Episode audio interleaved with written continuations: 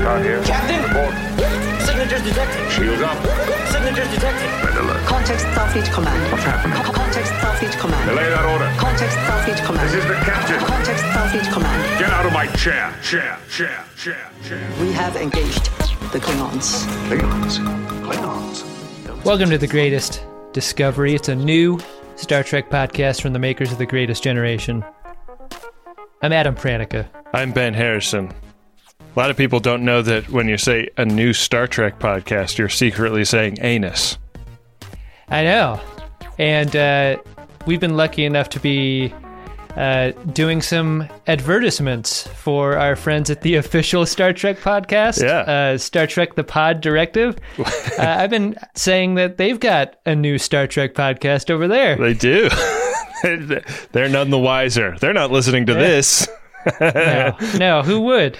There is a phenomenon in advertising where somebody at the advertiser, somebody that is paying for an advertisement, must listen to the thing or watch the show that they are booking ad time on to basically do their diligence, make sure that they didn't get charged for something that they didn't get. Or that they've made a terrible mistake in what show they want to advertise on. Right, right. Uh, but uh, I've I've noticed that they've been asking just to hear the the audio files of the ads themselves for our shows. We should just spite send them the, the links to the episodes. I, I love the idea that uh, somebody over there was like, hmm, I don't think I want to listen to this.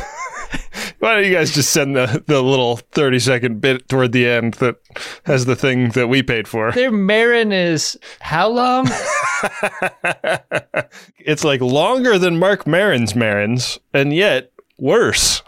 When I saw that they were doing ads on our show, I felt a couple of ways.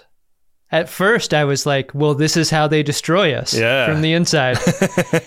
and then I listened to the show and I started reading some reviews of it, and I'm like, they're not a threat to us.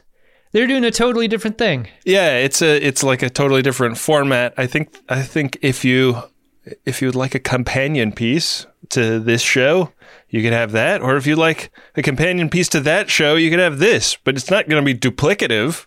You know what we need to do is we need to uh, we need to get inside their show and do an ad over there. I don't I don't want to pay any money for an ad. I would love to be a guest on their show. I'd, I'd rather do the ad. I think. uh, yeah, I mean, I guess I'm no former uh, gubernatorial candidate Stacey Abrams. They they tend to have a much higher caliber of guest than what we can offer them. I like frequently disappointing our audience, not not another bigger audience by my presence. And also, I don't want to step into the comedy ring of fire with uh, two of the fastest comedy guns in the West. yeah. Forget that. I don't need that on me. I don't ha- I don't have enough self confidence for for that. Um, do you think that they are now the the the biggest Star Trek podcast going? They probably are, right? No. Until we get into a situation like Fast and the Furious where we're racing for slips, I'm going to continue to believe that uh, that our slip has the biggest number. Wow. This show kicks ass. Greatest gen forever. Well, this is Greatest Discovery, my friend, and uh, Greatest Discovery isn't even close to being the biggest Star Trek podcast. We know I'm rolling it into the greatest gen family of products. it is. Yeah, And I'm giving it a little bit of a bump. I think it's the exciting new Star Trek podcast in the Greatest Gen family of products. But there are people that are like, "That's not my Greatest Gen. I won't be listening." When you set out to make a thing like Lower Decks, I don't think you're doing it for the reason of making it the biggest Star Trek show either. You're trying to make it the best thing of its kind. That's true. Yeah, That's a related feeling to what Greatest Discovery is, right? We Greatest Discovery not going to be the biggest Star Trek show. That's Greatest Gen. and also not going to be like like the Venn diagram of people that are fans of Greatest Discovery is not a perfect circle with the people that are fans of the Greatest Generation. And I think that they are self-consciously doing something like that with Lower Decks. They're saying, "Let's make a new circle." And it will overlap with the old circle somewhat, but not entirely. Maybe better for them if it doesn't overlap that much at all. Yeah, I mean, uh, what we need is the Greatest Discovery snake eating the Greatest Gen tail in a Uxbridge Shimoda Ouroboros situation. Yeah. You know what? That's what we bring out on the next tour. The the uh, the temporary tattoo that is the Uxbridge Shimoda show logos eating each other. Hot seller, Yeah. very metal. Yeah, people uh, people love putting our image semi permanently on their bodies. Yeah, can't be permanent. No way. yeah. Though there is a tattoo out there, a real one. Yeah. There's a Dustbuster Club tattoo in the wild, which is really cool. I seen it in person. We both have. The coolest. Yeah. That's a friend of the show, Crystal. If you were going to get a tattoo that enshrined something from the lower deck Star Trek program, uh, could you think of something on the spot? You've gotten drunk, you've wandered into a tattoo parlor. Don't give Benjamin R. Harrison the folder with the with the pages inside the plastic. You're you're gonna draw it yourself, Ben. What's it gonna be? Okay, here's what it's going to be. It's the Starfleet insignia and starburst on the bottom of the foot, the way they all have it on the bottom of their boots in lower decks. Whoa! So you'd get a bottom of the foot tattoo? Yeah, secret tattoo. I love that idea. You might even slip it past the goalie and still be able to get buried in a Jewish cemetery. How many people get bottom of the foot tattoos? That's got to be such a rarity. Even the people who tattoo their faces, I feel like, would never go bottom of foot. Yeah. I I think uh, Tom Hanks famously has Andy written on the bottom of his foot. He's the only other person that's ever done it. Yeah.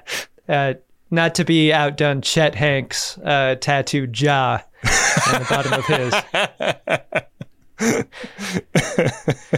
All right, let's get to the show, man. We've got an episode of Lower Decks to talk about. It's the seventh episode of season one. It's called Much Ado About Boimler.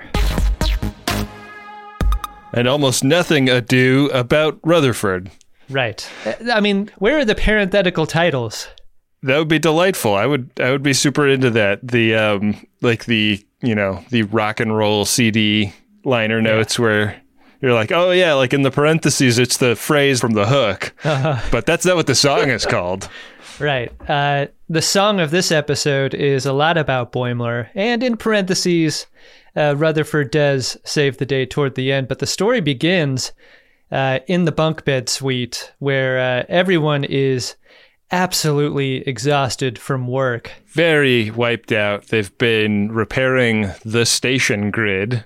No talk, sleep. My mind raced thinking of what that could be, but uh, but the point is that they're all just completely completely wrung out. Their their uniforms are tattered. They look like they've been they've been at this for weeks.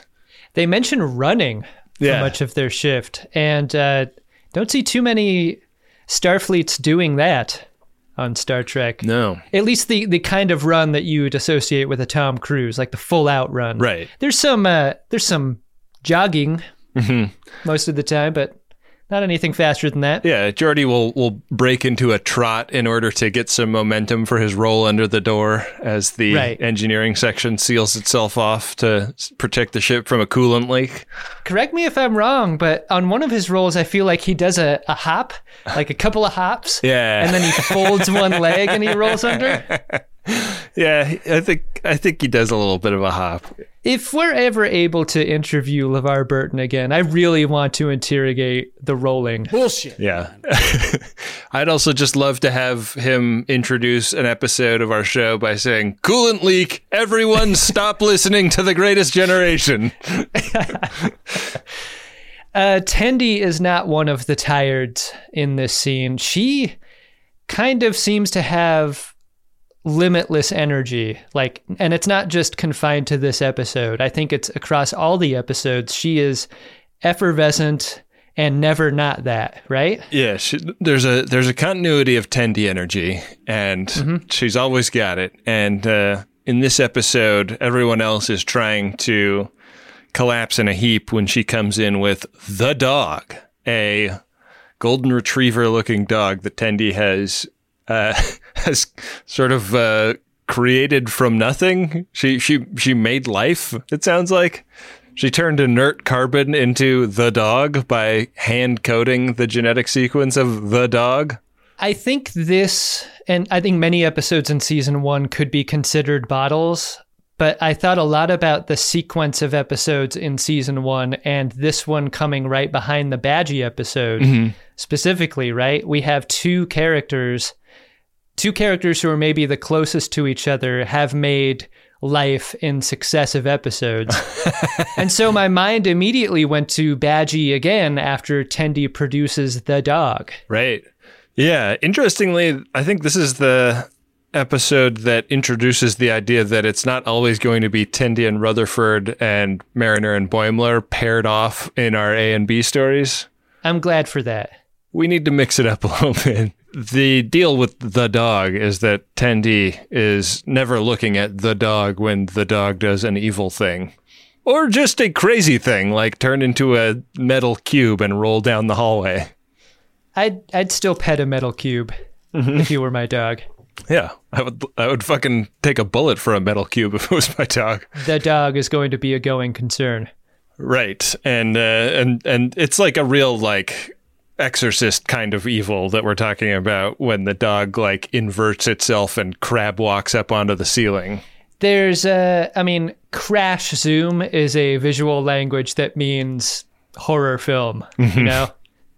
And there's a lot about this episode that evokes those feelings of that genre. Yeah, it does. It is less horrific than many episodes of Lower Decks that we've seen, but uh, that's that's clearly like a favorite visual language of the of the creators of this of this series. After the open, we get Ransom's log uh, and a scene of some action tights uh, being worn by Captain Freeman, Shaxs, and uh, Ransom. We're getting a training scene not unlike the one that we saw in uh, in the Jellicoe episode on TNG, a, a name that is evoked even Right. in this episode a little later. elite team is not just a uh, is not just a thing you can be put on. It's a type of uniform and a type of mission in Star Trek. Right. And uh, the uh, you know in, in classic this show fashion, their elite team mission seems super pedestrian. It's uh, we're gonna go germinate some seeds in some Star Trek caves and. Like there are no further details. We don't have any idea like what the stakes of that mission are. Uh, it's just a, a narrative pretext for getting the captain, the first officer, and the security guy off the ship. Right. Uh, the substitute captain and will be taking the Cerritos to a bog planet, and this is something that Boims is jazzed about, and Mariner is not. Mariner, again, having had experiences that Boimler couldn't possibly relate to, she seems to see a mission like this coming in a way that he cannot. Mariner uh, has been reading a lot of conspiracy websites on the internet and would like to drain the bog. Right. There's no draining the bog on the planet they're heading to, though. It, it feels like it's uh, it's in the way that Earth is mostly ocean. This is this is mostly bog. This bog planet. yeah. Uh, Boimler walks down to the kind of workshopy area that they're always hanging out in, where Rutherford is doing some work on a transporter pad, and it's kind of like it kind of reminded me of The Fly, where there's like the single occupant transporter pads side by side. Ready for demonstration, kids? But this seems to have implications for the whole ship. I guess it's the chips themselves that he's working on, maybe. That fly comparison is a really great observation that I didn't that I didn't put together. But it's very rare to see like lateral transport versus vertical transport, right? Yeah, yeah. because I think I feel like we're going to keep ringing this bell. Like that is a language to a type of of film, and The Fly is a type of film where science experiment goes wrong. Yeah. You just put that visual in there and we're going to do the math. Like, this is not going to go well. But that kind of hangs like a sword of Damocles over this scene for the first half of it, at least, because Boimler is there trying to bend Rutherford's ear about, hey, what about this way of doing my hair? Do you think that that would impress the people that are coming to run the ship from another ship? Like, he. He really sees this as an opportunity to have some fresh, un uh, unprejudiced eyes on him uh, that that could potentially uh, elevate him to lieutenant. His his great ambition. I'm super late to this train, and I hope that there are still seats on board for me. but I really like Jack Quaid because I started watching The Boys lately, and he is really good on that show and fun and funny, and the guy's great. Is he the younger person in The Boys? Yeah, Okay. yeah, he's the guy who has blood uh, thrown at him every other episode. his his girlfriend gets uh, pulverized in the first instance of the show. Right, right. Yeah. I feel, I feel like I, I stopped watching that show because it was just too dark for me. But It's a lot. yeah, like it's it, it's it's one of those shows that like starts brutal and ne- never stops being brutal, right? It's super interestingly toned, I would say. It's very unique in in how it plays with tone. I think it was. Uh, I was watching it to try and scratch the itch of the tick going away because I really liked the tick, and uh, and it was like, hey, what if the tick, but not upbeat and silly? yeah, uh, the boys. You could call the boys "This Ain't the Tick," except uh, not an adult film. Right. So uh, Boimler volunteers for the transporter experiment, and after being beamed to the other pad successfully, wants a return trip. And it's in the return trip that uh, he is turned into a ringing, glowing Boimler. It's just cosmetic. What's that noise? Is that me? Yeah, he's. Uh, I think they say half a millicochrane out of phase, but what this means is that he is forced ghost blue, translucent, and ringing. And I uh, I watched this episode on headphones, and I found this ringing incredibly annoying. Like. Yeah, they got the annoying part right. I kind of think that they maybe made it a little too annoying in the in the mix. Did it sound to you like the herbs from Skyrim? Reminds me a little bit of the transporter sound in the original series. Yeah, I really like the comedy of of no one being horrified by the effect of this toward Boimler. It's it's they're only annoyed by by how it's made them feel. Yeah, yeah. It's the same kind of reaction that the Enterprise crew has to Reginald Barclay's various transporter phobias, right? It's like, come on, enough with your transporter shit. So it's time to meet the new crew, Ben. We've got a Spotty, a Jayla, and a Vulcan, along with Captain Amina, who Mariner knows from the Academy. And it's surprising that Mariner could know anyone from the Academy who's made captain already. And this is part of the the conflict seed that is planted at this point. Why is that? Is is a feeling that begins here, and it's a it's an answer we get later on as the show goes on. Yeah, Amina Ramsey, captain of the Oakland, a starship named after my hometown. That's got to be your favorite ship, right? Tattoo that one on your lower back. I have a crush on Amina Ramsey, and she's the captain of the the Oakland. Come on. Amina Ramsey has those uh, those dangling bits of hair by, to frame her face. I believe they're called locks in the industry. Very fetching. Yeah. Cute accent. Uh, she's uh, really excited to see Mariner. Yeah, I'm kind of a big deal. Another character that I wondered if would know about Mariner's parentage, but either doesn't seem to or doesn't bring it up. Right. Oh, good call. This reunion is going great until Boims walks onto the bridge with his deafening transporter sound coming off of him, and he's immediately shamed to Six sickbay, where uh, Dr. Katz, medicine woman, uh, is also very annoyed at his condition. no bedside manner coming from Dr. Katz in this episode. No, not at all. And I think it's because uh, Boimler sounds like a garbage truck full of wind chimes being dropped off of a building. Like it's just a lot to take.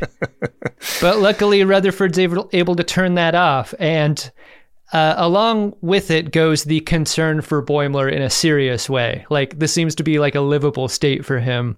And the urgency to fix what's wrong with him is diminished when the sound goes away, which is a, a nice bit of business, I think. Dr. Katz is not interested in being the person that solves this problem, though. So she has alerted something called Division 14, which is the section of Starfleet that handles unsolvable space illnesses. Yeah.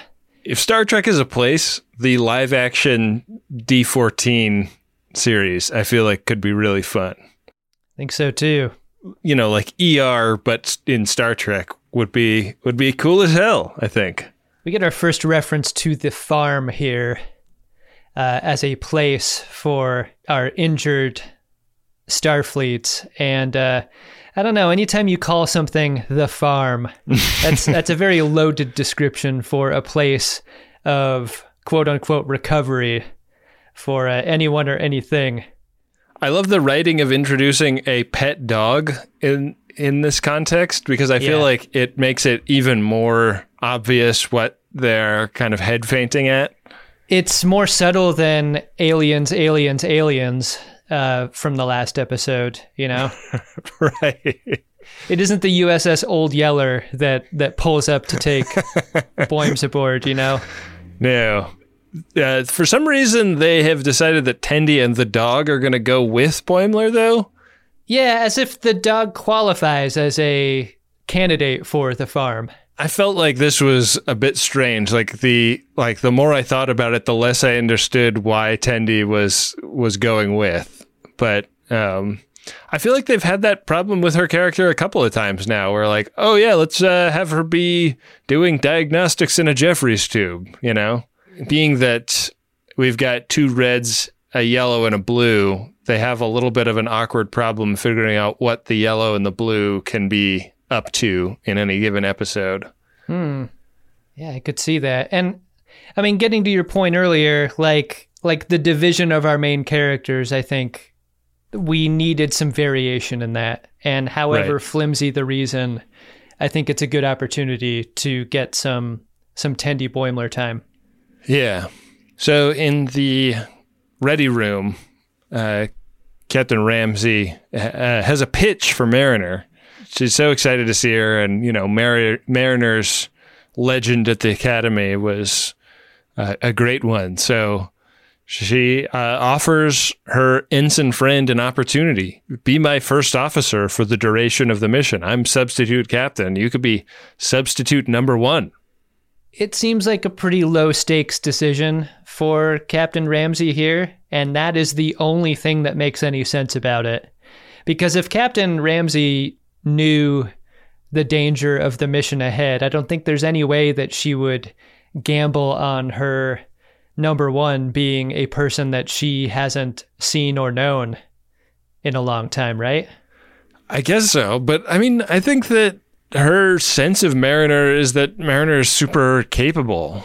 Yeah. Um, I don't know. I wonder about that because, like, there's like the reverse thing of that. Like, you get better and better at something, and because you were hired at level one, like it can be it can be hard to advance in certain jobs because they see you as as the thing they hired you for, and not like Yeah. you know underestimate your capacity for growth.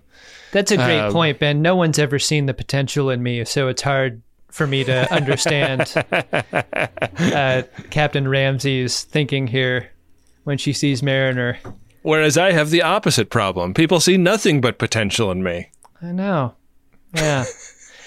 Mariner is in the room for the captain's log, and that made me feel all kinds of shakes. I would never want to record a captain's log in front of anyone. Yeah, especially somebody that's making me giggle. Yeah, forget that. That's Yeah. not going to work. You are not a baby boomer who answers their cell phone at a table in a crowded restaurant. Not at all. Yeah, I would. I'd ask a mariner to leave before I recorded. That's for sure. Yeah. I love the bits about captain's trinkets. Did you get the sense that these were things that Captain Ramsey brought aboard herself? Uh, the feeling I got was that they were Captain Freeman's things, and they weren't replaced by Captain Ramsey's things. But I don't know. A bigger type of nerd would uh, Yeah. side by side these scenes. Yeah, would would have would have pulled up an earlier ready room sequence Right. and and drawn some comparisons. I mean, there was that like moment where Jellicoe started to redecorate Captain Picard's office that made everyone feel super uncomfortable, right? I thought that was one of the best parts of that episode was how much you can do with uh, with a push pin and a and a kid's drawing to really disrupt the feeling of a place. You know. Yeah, absolutely. So Mariner jumps to number one. She shakes Captain Ramsey's hand, and they go in for a hug. And we get the like wide-eyed Mariner uh, on the other side of that hug. Like, what have I done? Washes over her face. I like that feeling. I, I think you definitely say yes in that moment. You say yes before saying no. This is a shoot first, ask questions later situation. The Division 14 ship arrives like a spacefaring haunted house. Like it Yeah. emerges from a thundercloud. Yeah, a lightning storm in space, just like in uh, Star Trek 2009. Yeah. It's pretty scary looking. Do not Google the derivation of the name USS Osler like I did, because Osler is a very upsetting looking skin condition. Oh no. You'll just get a screen full of like people with really bad lesions on their hands. I mean Okay. I really got trolled by whoever put the name on that on that starship. Yeah. I mean that's that's better than that one ship on Star Trek Picard, which was like the the medical name for eye trauma. That's that's the La Sirena. That's what La Sirena means. Yeah, yeah. uh, the captain of this ship uh, is the same kind of alien as an alien in Star Trek: The Animated Series, and uh, I looked this alien up because I'd I'd seen that guy in the animated series a few times, and I wanted to know what his species was so we could talk about him. Turns out there are two different competing names for his species in the canon. Really? I looked him up and I found Edosian. What is the competition? Trexian in in the in some '90s novels. This species was known as uh, Triexian. Sorry, but then like Lincoln Enterprises in 1974 called it an Edosian. So we don't get this guy's name, I don't think, but uh, we can get somewhat more specific about what his species is, but not that specific. I just thought it was sad that just like in the original animated series, uh, this is a type of being that replaced Walter Koenig's character on that show. and again, Walter Koenig was supposed to voice this character, and they just didn't have the money to pay him. So, No kidding. no, that's a joke. That isn't actually true. this Walter Koenig erasure will not stand. no, it's uh, it's too much. They should have had him voice this guy. I'm I'm not saying the guy who did voice him is bad by any means. I think he's great, but uh but that would have been a, a very fun inside joke. That would have been great. That would have been. Would we have done the math on that? I think we might be the only people that did the math on that. Yeah. How are you gonna sell an action figure without a name, guys? Do not trouble yourself with a journey. Mariner does not get along with uh, Captain Ramsey's crew. They we get a getting dressed for away team scene here, in which everyone gets into Starfleet Carhartts. the uh, the only overall built for uh, a bog planet. Yeah. Mariner is uh, relating stories from back at the academy and really seems to be cramping Ramsey's style. Like Ramsey's self-image and and prestige are way different from the kind of rascal she was when she was in the academy with Mariner. And so these stories do not comport with what she would like her crew to know about her and also really offend some of the crew. Right. like they tell a story about like crashing a professor's car and the spotty crew member is like super super tearful about the idea of somebody doing something mean to Saul Rubicek. I found that name so close to uh, Saul Rubinek, right? Saul Rubinek that that couldn't have been an accident, right? No. The Saul Rubinek from The Most Toys. Yeah. This is the first time that I am aware of not really enjoying Mariner's company in a scene. Like, I thought this was very well depicted because I think, in the way you were describing, Ben, like, Captain Ramsey's embarrassment is very acute feeling. Yeah. and everyone around her looking at her like, "This is Mariner. This is the Mariner. What the fuck?" it uh, it in a way that uh, Mariner being with her mom on the Cerritos does not feel this way. Right. Maybe that is part of why nobody seems to know about that.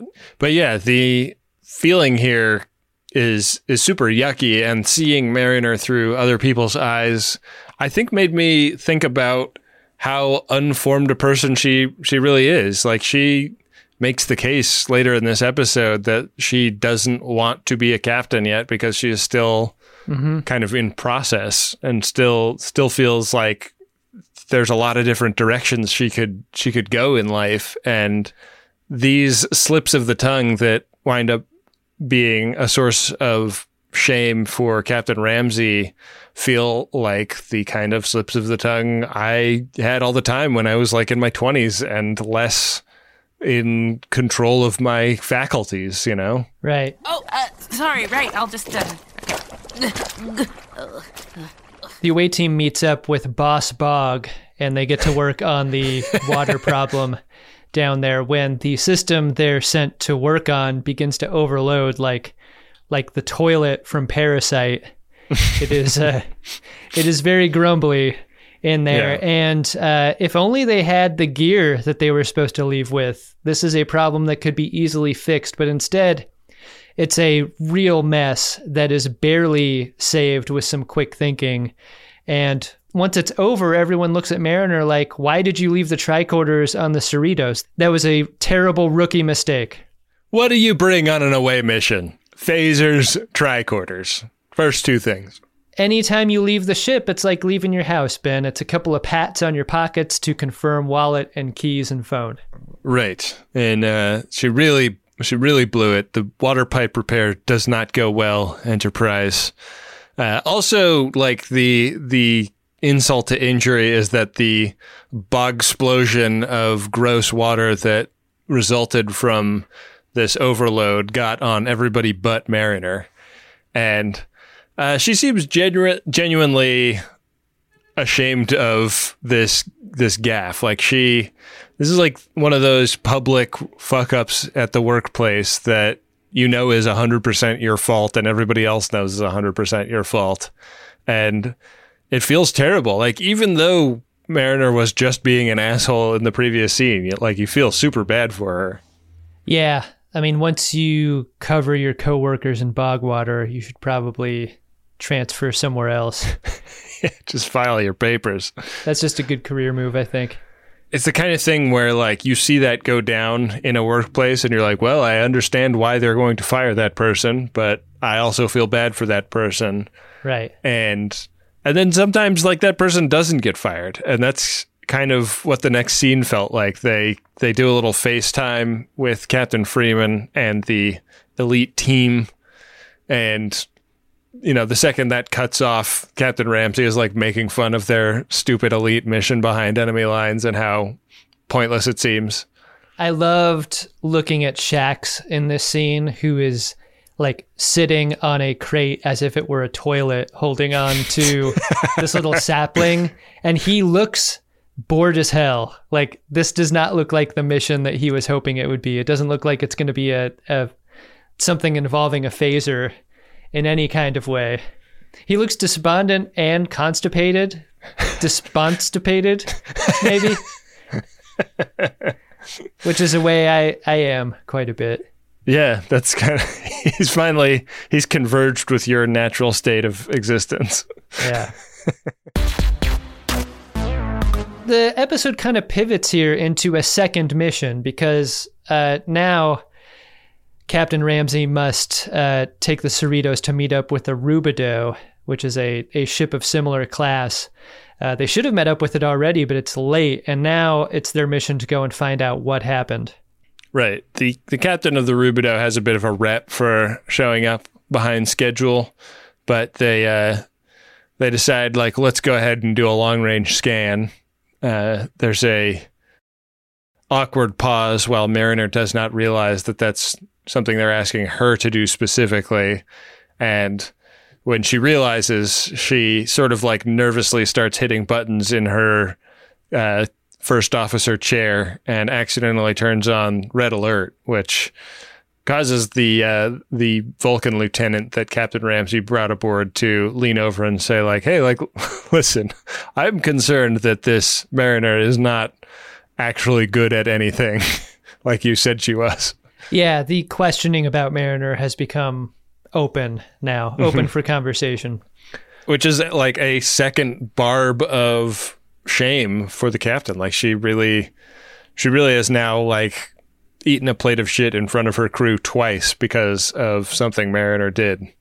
Three times, I guess. Because I guess the question is like, how many more times is she going to let this happen? I mean, is embarrassment like comedy? Is this a rule of three situation? It, it seems like more than three times that uh, that it Yeah. goes down in this episode. So We got to count the times. Maybe there's a rule of embarrassment. maybe there is. That would actually be really helpful for our other podcast, uh, The Greatest Generation, which is sort of partly about our embarrassment. That's what I was gonna say. We are we're experts on the feeling. We should know mm-hmm. this Yeah. academically. It would not be a surprise to know that Star Trek Lower Decks was more of an expert on something that we tried to be an expert on. I don't know about you. I never tried to be an expert. Some people have expertise thrust upon them, Adam. Right. On the Division 14 ship, uh, Tendi and Boims meet the other patients on board, and it is a real, uh, a real carousel of of frightening scenes here. Uh, the ship is dark, and that's Yeah. part of what sets the tone. Uh, you you see people lurking in the shadows. You meet a person who is really the leader of these patients, a a person who is half accelerating and half decelerating in age. Yeah, he's an old on the right side of his body and a young on the left side of his body. Get a couple others like uh, like Delta radiation Pike person, a a transporter accident person, and the, and the salamander also. Yeah, that's a that was a fun ref. Um, Yeah. there was a guy with a duck bill, which I liked seeing. There was a guy whose head had like it looked like a planet exploding in space, so there were like fragments of it drifting away from him. Yeah, his head looked like Praxis. He's been diagnosed with Praxis, Ben. Yeah, yeah. Uh, just feel so bad for the crew members that were around him when that big purple shockwave flew out from there. No amount of HeadOn can cure Praxis. the USS Osler is uh, is traveling back through space to uh, to the farm, and the case is made that there is no farm. This is the farm. It's a very this is Ceti Alpha 5 moment for for this half and half character, right? You lie! In Ceti Alpha 5 there was life! Pretty shocking. The Cerritos arrives at the Rubidoux and gets a shock of its own because it's lights out over there. Yeah, this is one of those haunted ships where everything's off. They beam aboard. They're like the gravity isn't even on.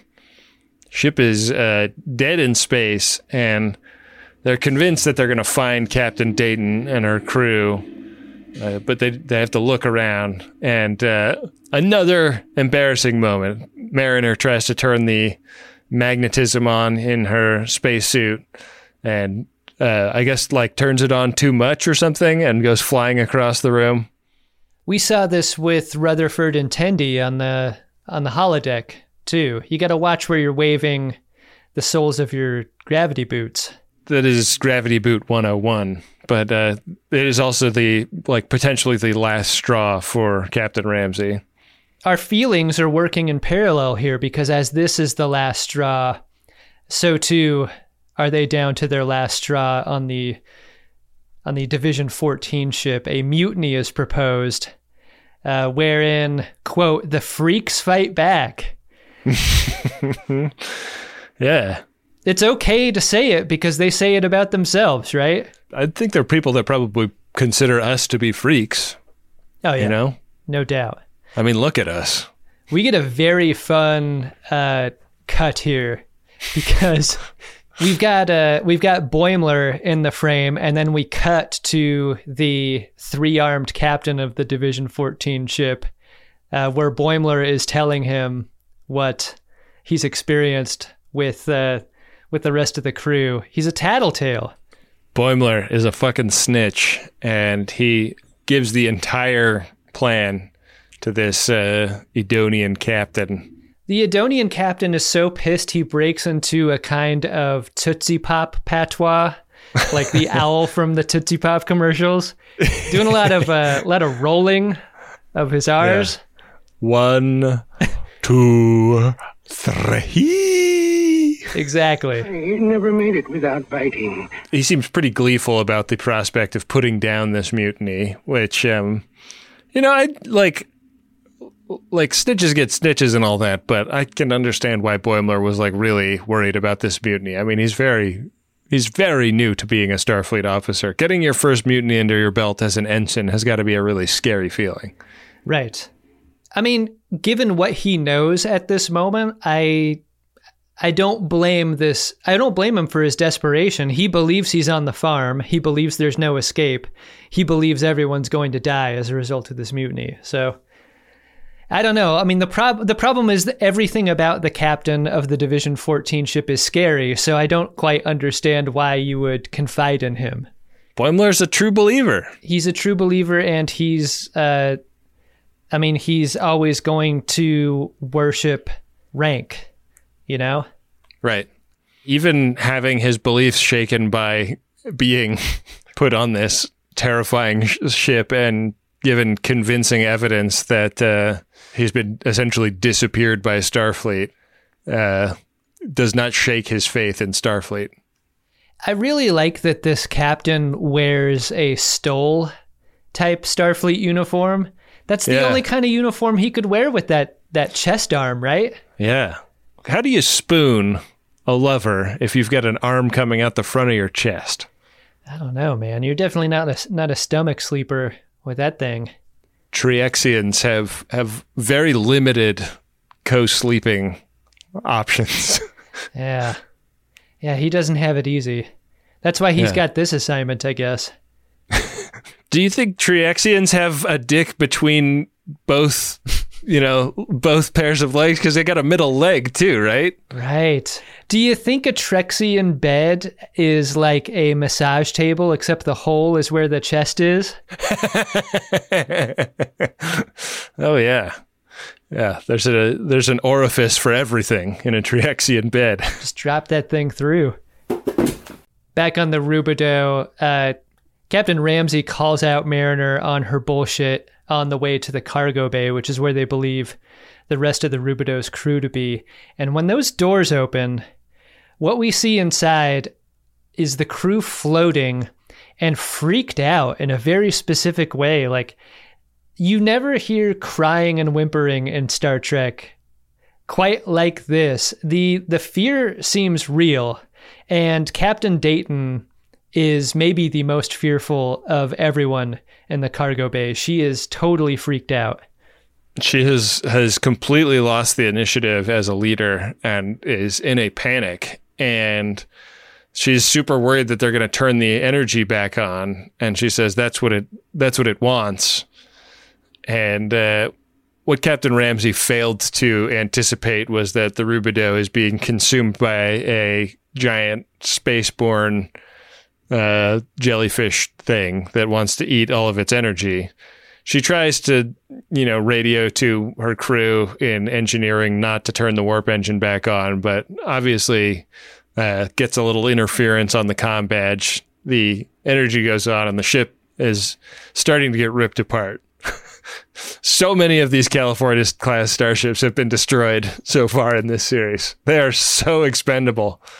Yeah, and there's rarely ever an effort to save them. Like like there's a willingness to allow them to be destroyed without ship saving measures.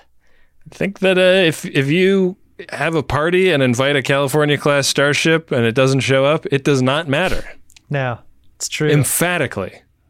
And so uh, once again, we get like a scene where two characters on the show are racing through a ship that is being destroyed and uh, kind of sorting their feelings out. And this is the the big scene with Mariner and Ramsey, where Mariner kind of explains herself. Like, how could she be the you know, head of their class at the academy. How could she have been like the most capable cadet any of them knew and still still an ensign while Captain Ramsey has three entire more pips than she does. It really puts a frame around the problem, but I think crucially there is no explanation. This is interrogation by Captain Ramsey and Mariner being unable to give any rational reason to why her career has unfolded the way it has, right? She says what she doesn't like about about responsibility. Like Mm-hmm. I don't like getting yelled at, I don't like having to report in all the time. I like being able to kind of do whatever I want. And that's uh not satisfying to Ramsey. Like Ramsey does not like does not see how that could be possible, I guess. Yeah, I mean, it's not satisfying to me either because that's the tension in Mariner's character, right? Like if she doesn't like those things, why is she there? Right. Why is she in the in the eye of the hurricane for order and rule? It doesn't seem like she even really knows. Right. but this is cross cut with the titular freaks uh, pushing Boimler into an airlock because he has betrayed them aboard the uh, the USS Osler, and uh, just as he is sealed into this airlock and is about to get uh, pushed out, put out into space, his uh, transporter accident sort of wears off which uh, I was kind of hoping that they were gonna like jet jet him into space, and then because he is slightly phased out, he actually doesn't need like oxygen to breathe or something. Right. Instead, he turns corporeal and rolls into what looks like a, a verdant field. He's arrived at the farm. Uh, the farm is real. Yeah, looks nice. Captain No Name is much more evil seeming than he actually is in action. And he actually takes a moment to stop and go like, you know, Maybe paint the ship some friendlier colors. Turn on some lights so it isn't so creepy. He is as God made him. he has some insight for sure. But maybe he's Yeah. just not sleeping that well because of that third arm. Hmm. We get a very strange moment between Tendi and the dog, who the dog kind of stopped being a going concern for a lot of the middle of this episode. Right. And like for an episode that had a long scene about establishing the dog as the source of horror, uh, it's kind of amazing that they just set the dog aside and had a whole different source of horror for for that middle act. Yeah. It was a bit of a sleight of dog here. Because the dog was hiding in plain sight, really, with all of its its many issues. But uh, what was also hiding was its uh, was its intelligence. It can talk, it can fly, it can do a lot of things. Didn't want to freak Tendi out, which explains why the dog was never doing freaky shit in Tendi's presence. Right. and it floats off, says a, a heartfelt goodbye to Tendi. Boimler walks up with a uh, a big fruity beverage from this awesome seeming planet, and is like, "What gives with the dog talking and flying?" It becomes clear that Tendi did not know that dogs couldn't talk or fly, Right. because she's because she's an Orion. She doesn't she doesn't know from dogs. This was an exotic creature to her. Tendi's a blind person drawing an elephant, right? isn't that isn't that the story? Yeah, This resort looks amazing, Ben. There's uh there's activities, there's massage. All of our self-described freaks are uh, are enjoying their time, being given comfort. and it seems like there's hope for them. Yeah, and uh, there's far more hope for them that there is than there is for Boims, who is outed as uh, not as freaky as the rest of the attendees at the resort, and uh, is quickly put on a shuttle and sent away as a result. Yeah, he and he and Tendi have to go back to the Cerritos. He doesn't get to spend time with the sort of oversexed nurses that the, that seem to work at the farm. I was wondering about that tone myself. What was that about? I don't know. that seemed to be the the main thing that he wanted to stick around for. I would have been much more interested in those uh, tropical beverages. Those looked great. The nurses are looking at him like that. That looks like a crank that hasn't been affected by delta radiation. Let's, let's take a look. Yeah. Let's rub that thing with some heated stones.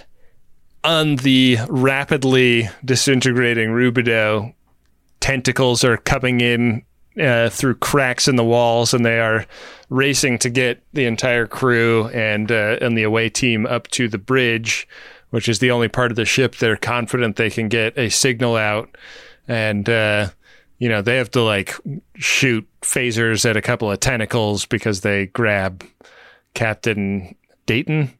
It's like a whole nother Mariner, right? Like she is she is capable in a crisis in a way that she has not seemed to be.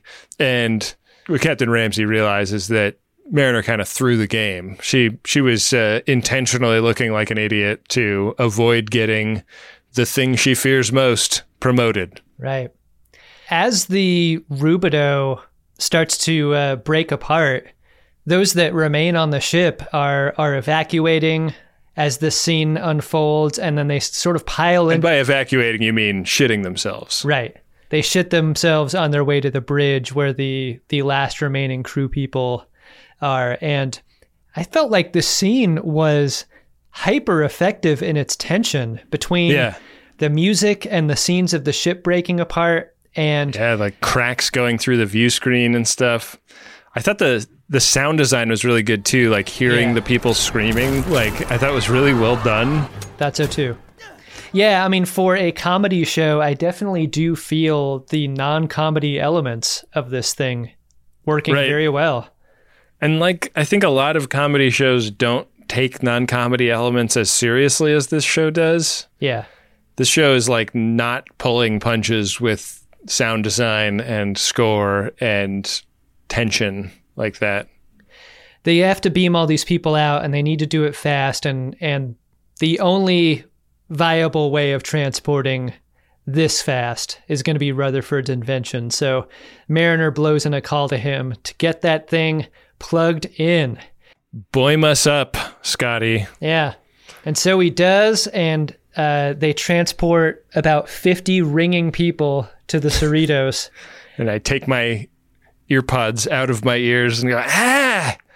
Pretty elegant scene of ship destruction here when the Rubidoux buys it. Ben, I want to I want to see how you feel about just renaming any ship size being a tin man.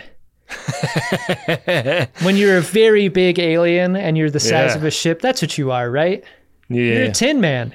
It looked like those horny aliens in uh, Encounter at Farpoint to me. Yeah, they really did. And immediately classified as peaceful. I thought, Yeah. like, there was no question about this thing's intention. They destroyed a ship in front of them. The, the only evidence they have is that it destroyed a ship, and they're like, yep, Yeah. peaceful intentions. Right. It's a good alien.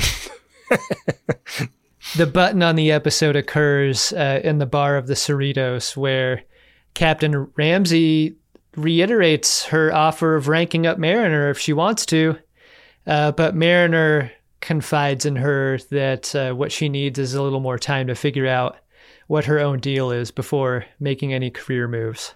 So, offer extended but not accepted. And then that happens before Captain Ramsey throws Ransom through a glass table for Yeah. touching her, I guess. the trailer for the next episode uh, maybe omitted some stuff about Ransom uh, having to answer a lot of questions with the HR department.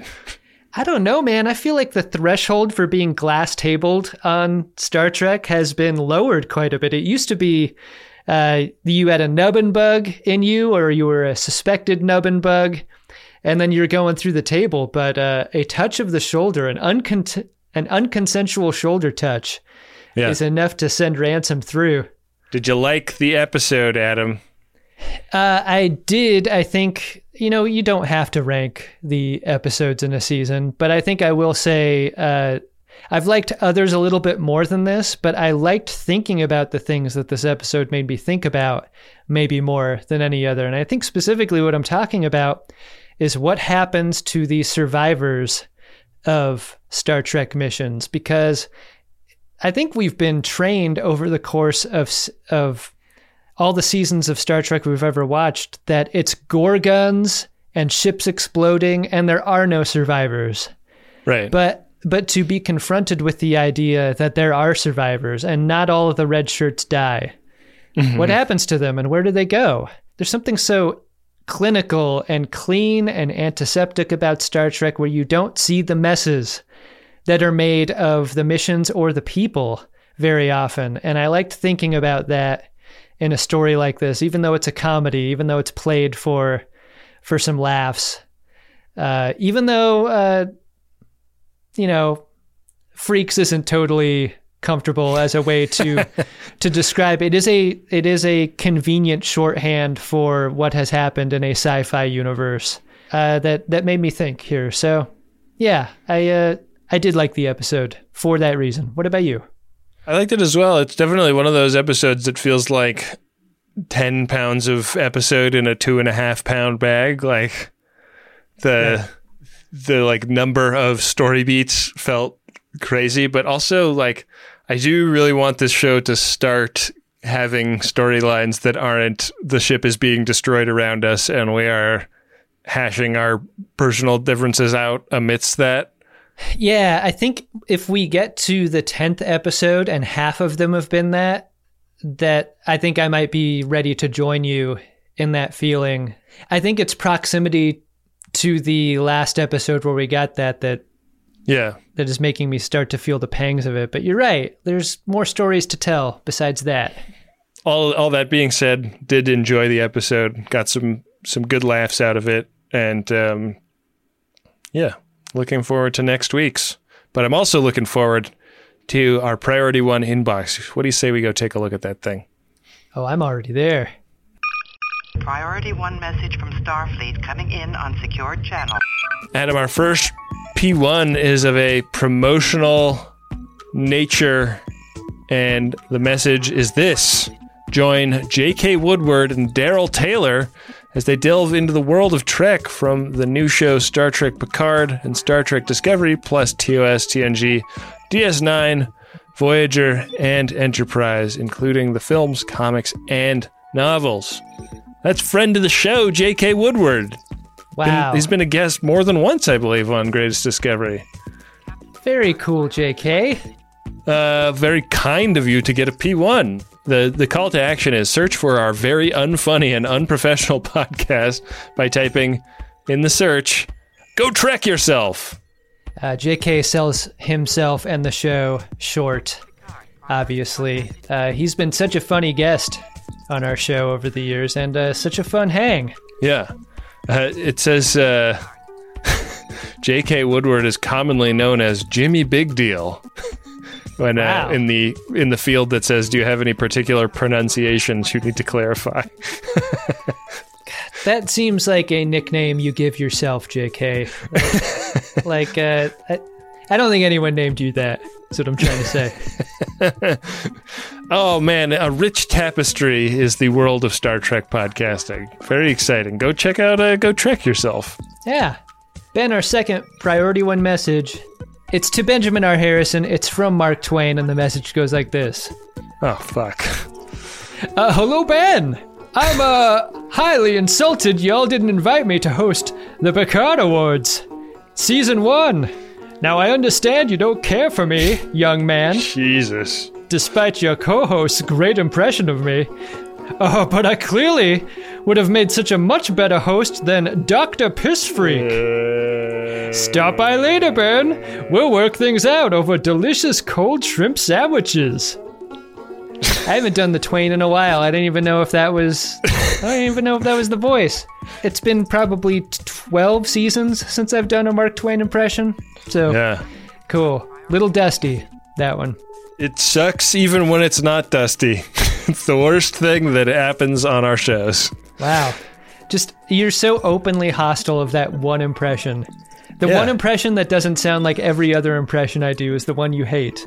You do so many funny things, Adam. You're one of the funniest people I've ever met, and And and that's just not one of them. you debase yourself with that.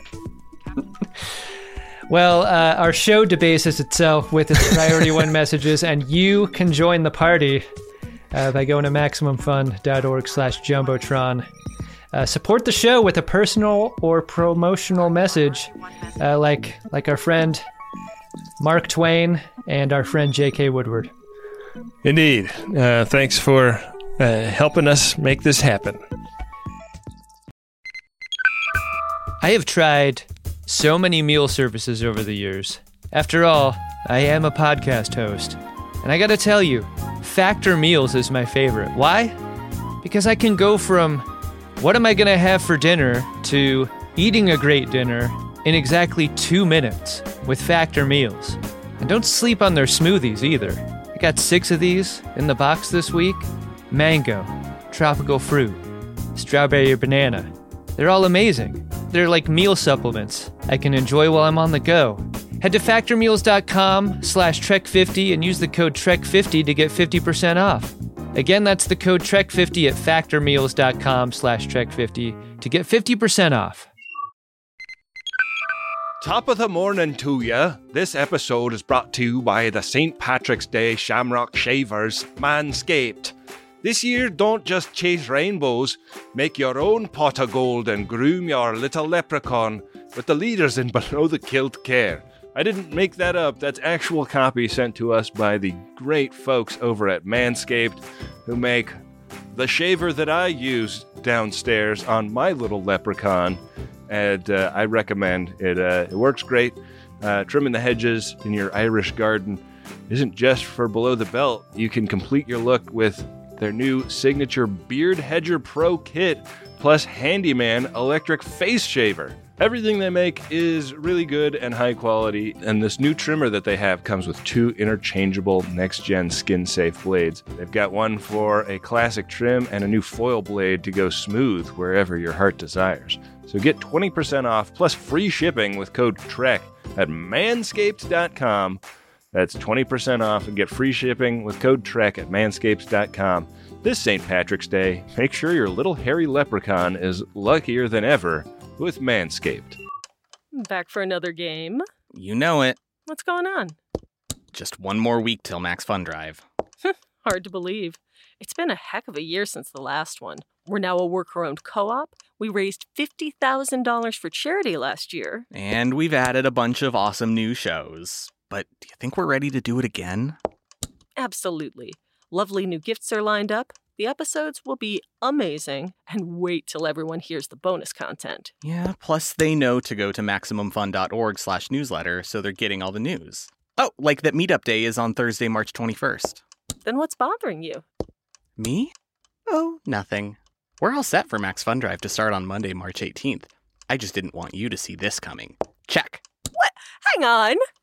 Most of the plants humans eat are technically grass. Most of the asphalt we drive on is almost a liquid. The formula of WD 40 is San Diego's greatest secret. Zippers were invented by a Swedish immigrant love story. On the podcast Secretly Incredibly Fascinating, we explore this type of amazing stuff. Stuff about ordinary topics like cabbage and batteries and socks. Topics you'd never expect to be the title of the podcast Secretly Incredibly Fascinating. Find us by searching for the word secretly in your podcast app and at MaximumFun.org.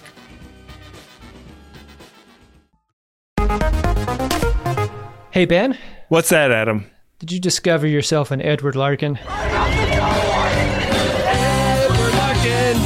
Uh, I did. Uh, I like that guy with the duck face in the background on uh, on the Osler. I, I just want to know more about that duck face guy.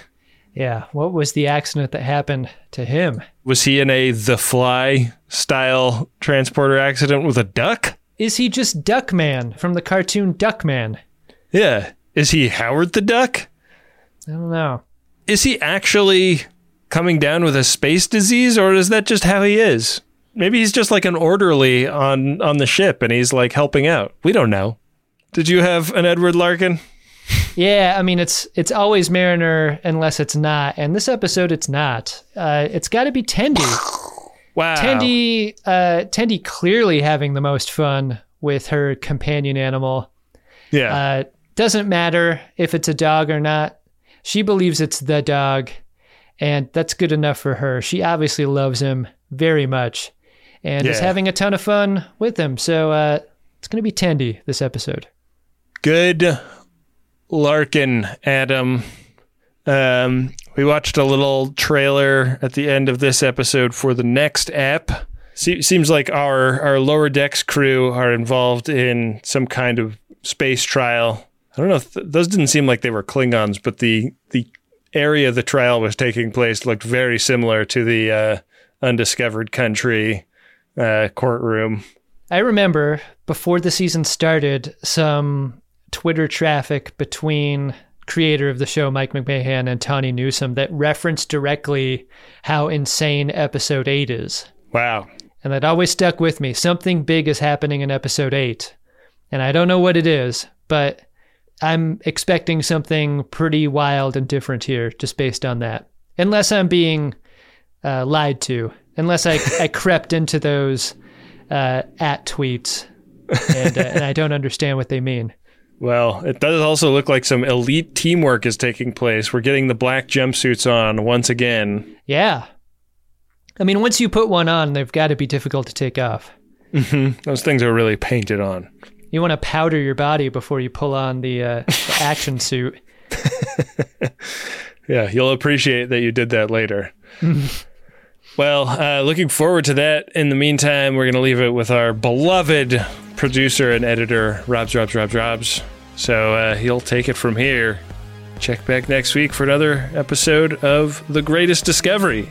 And if you've read any of the tweets between me and Ben, you'll know that uh, our next episode is going to be fucking wild. It's fucking nuts, dude. Whoa. What? what?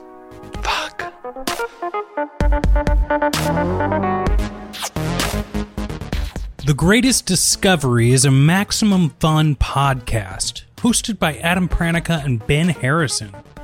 The show is produced by me, Rob Schulte. Our theme music is by Adam Ragusea, who has an amazing cooking channel on YouTube. Go check it out, make something at home. If you're looking for more Trek, why don't you go back into our feed and check out some older episodes? You know that we covered all the Greatest Discovery. We're covering Lower Decks. We covered Picard, but we also take a look at comic books. We have an interview with Anson Mount. There's a whole lot to discover, so check it out.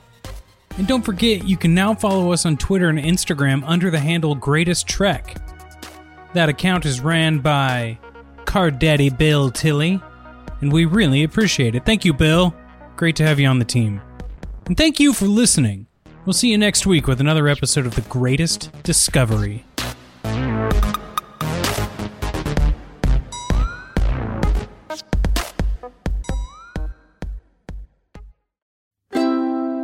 MaximumFun.org. Comedy and culture. Artist owned. Audience supported.